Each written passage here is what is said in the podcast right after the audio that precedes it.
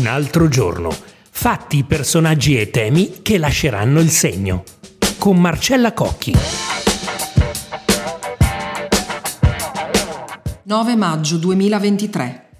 Il caro affitti per gli studenti sta emergendo forse come mai in passato. La protesta delle tende, partita da Milano da un'idea della studentessa del Politecnico, Ilaria Lamera, sta contagiando diversi atenei.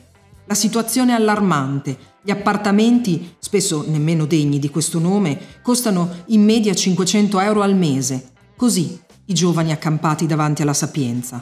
500 euro al mese, roba da ridere, rispetto a Milano, per esempio, dove il canone mensile medio di una stanza ha toccato quota 810 euro, secondo scenari immobiliari. Quello che non ho è un indirizzo in tasca. Quello che non ho sei tu dalla mia. Bentrovati a un altro giorno il podcast dell'attualità da ascoltare di QN, il resto del Carlino, La Nazione, il giorno. Io sono Marcella Cocchi e oggi inquadreremo il tema in questo modo, il caso Madre, Milano, di cui vi parlerà la mia collega del giorno, Simona Ballatore, e l'ultimo tema spinoso che sta emergendo nel tentativo di calmierare il costo degli affitti, affrontato nel dettaglio dall'avvocato noto civilista Ugo Ruffolo.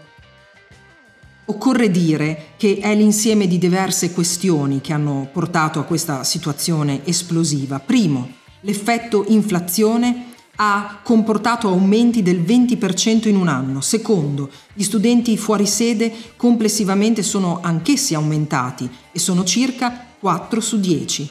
Terzo, Solo il 4% degli studenti ha accesso alle residenze universitarie, al contrario di quanto avviene invece nei paesi anglosassoni, per esempio.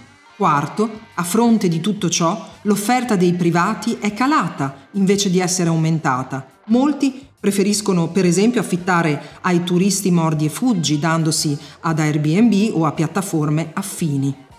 Dicevo che tutto è partito da Milano.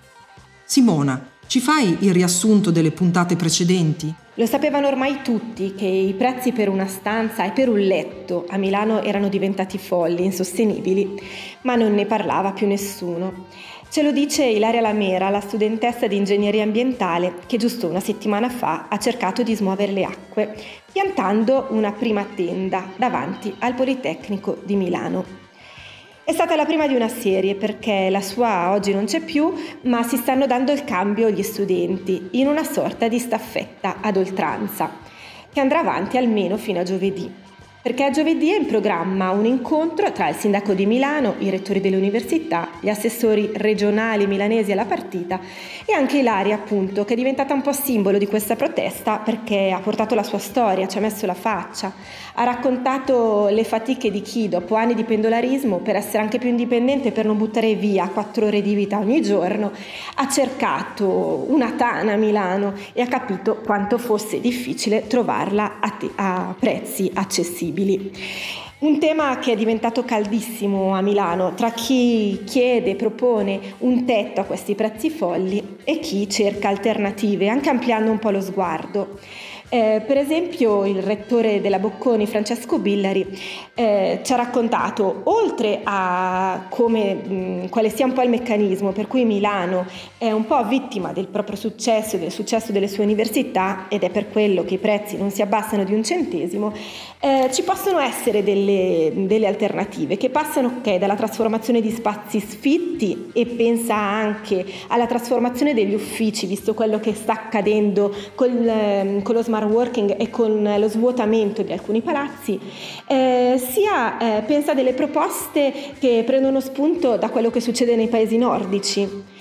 Dice paradossalmente che vedrebbe meglio un reddito di cittadinanza per gli studenti.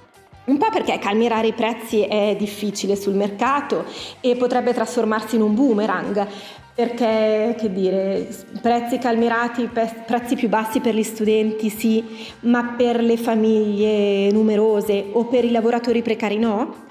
Un po' perché effettivamente i giovani sono il nostro capitale sociale, perché già abbia- ne abbiamo pochissimi, pochi continuano gli studi e purtroppo eh, li trattiamo peggio degli altri. Quindi giovedì si parlerà sia dei progetti all'orizzonte, si parlerà anche del villaggio olimpico, ma eh, sarà un tentativo di offrire una bussola per affrontare il problema sia a livello milanese che a livello nazionale. L'ultimo posto fisso qui ce l'hai tu, pensa all'università ma papà non naviga nell'oro, guarda quanti ce n'è già di gente con laurea e zero lavoro, pensa come fanno certe mamme ad la ministra dell'Università e della Ricerca, Anna Maria Bernini, ha firmato il decreto che attua misure già previste dal PNRR, 960 milioni e 60 mila nuovi posti da creare entro il 2026. Inoltre, ha appena creato un gruppo di esperti per individuare un costo medio calmierato per ogni posto letto, tenuto conto dei valori di mercato, del tipo di immobili e del livello di servizi offerti. E, fa sapere il governo, è prevista una riduzione del 15% a determinare il costo finale sempre per posto letto. Obiettivo da raggiungere per niente semplice se si parla di privati. Tanto è vero che già rispetto alla ipotesi della semplice regolamentazione sugli affitti brevi, le associazioni di categorie hanno alzato le barricate siamo contrari a una ennesima regolazione sugli affitti, ha detto Giorgio Spaziani Testa di Confedilizia. Insomma, la strada per trovare la quadra è in salita. Ugo Ruffolo, avvocato già ordinario di diritto civile all'Università di Bologna, che cosa è possibile fare per intervenire sugli affitti da calmierare per gli studenti e sulle residenze che sono troppo poche? Molto possono fare i comuni. Ha ragione il ministro dell'università, la professoressa Bernini, chiama in causa i sindaci perché attuino quello che la legge consente loro di fare. Abbiamo una legge del, 2000, del 1998 attuata adesso da un decreto ministeriale del 2017 che prevede i criteri per la determinazione dei canoni di locazione nella contrattazione territoriale con riguardo a quelli destinati agli studenti universitari. Si parla appunto di contratti di locazione di natura transitoria, anche di durata inferiore ai limiti di legge, 4 anni rinnovabili, eccetera, per soddisfare le esigenze abitative di studenti universitari. I comuni cosa devono fare? Fare apposite convenzioni o con i singoli proprietari o con le associazioni di proprietari che prevedano a, a condizioni che i comuni stessi determineranno per, per zone omogenee, quindi un conto è il centro della città, un conto è la periferia, un conto è un comune limitrofo, con dei prezzi, diciamo, dei, dei prezzi più bassi che vadano bene ai proprietari ma che contemporaneamente assicurano i proprietari proprio perché si tratta di un contratto così determinato che non incorrano invece nei limiti ben più ampi che la legge altrimenti prevederebbe, perché altrimenti io vado da studente per sei mesi, poi lo studente agita le norme sulla legge nazionale 4 anni più 4 e, e trasforma quel contratto di sei mesi in 4 anni più 4 avendo un contratto temporaneo determinato con queste convenzioni, io proprietario sono sicuro che il contratto durerà sei mesi. Io, io studente sono tranquillo perché così pago, pago alquanto meno. Bisogna ancora dire che tante cose dovrebbe farle la, proprio l'edilizia universitaria e prevedere gli studentati. E altra cosa ancora che poi gli studenti non possono pretendere di dover necessariamente per diritto divino abitare a, a, a 30 metri dall'università, non è detto che le città universitarie debbano avere tutti i residenti all'interno delle mura della città, si snaturerebbe altrimenti la stessa composizione del tessuto urbano e degli abitanti.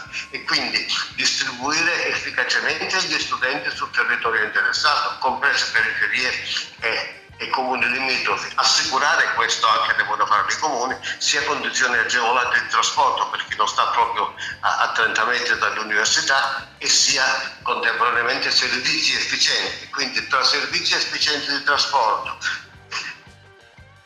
convenzioni di questo tipo con zone omogenee del, della città o comuni limitrofi non lontanissimi si, si, si riesce ad avere insieme l'equilibrata composizione del tessuto urbano e, degli, diciamo, e e, e, del, della distribuzione della tipologia di abitanti si soddisfano gli studenti, sodd- i proprietari medesimi possono essere tranquilli facendo contratti limitati.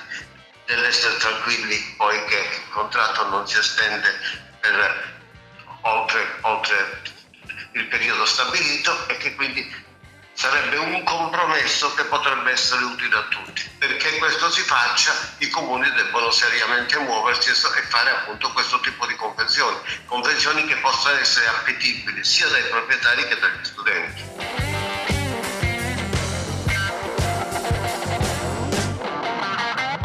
Grazie per l'ascolto, ci aggiorniamo con il podcast un altro giorno, domani se vorrete ascoltare.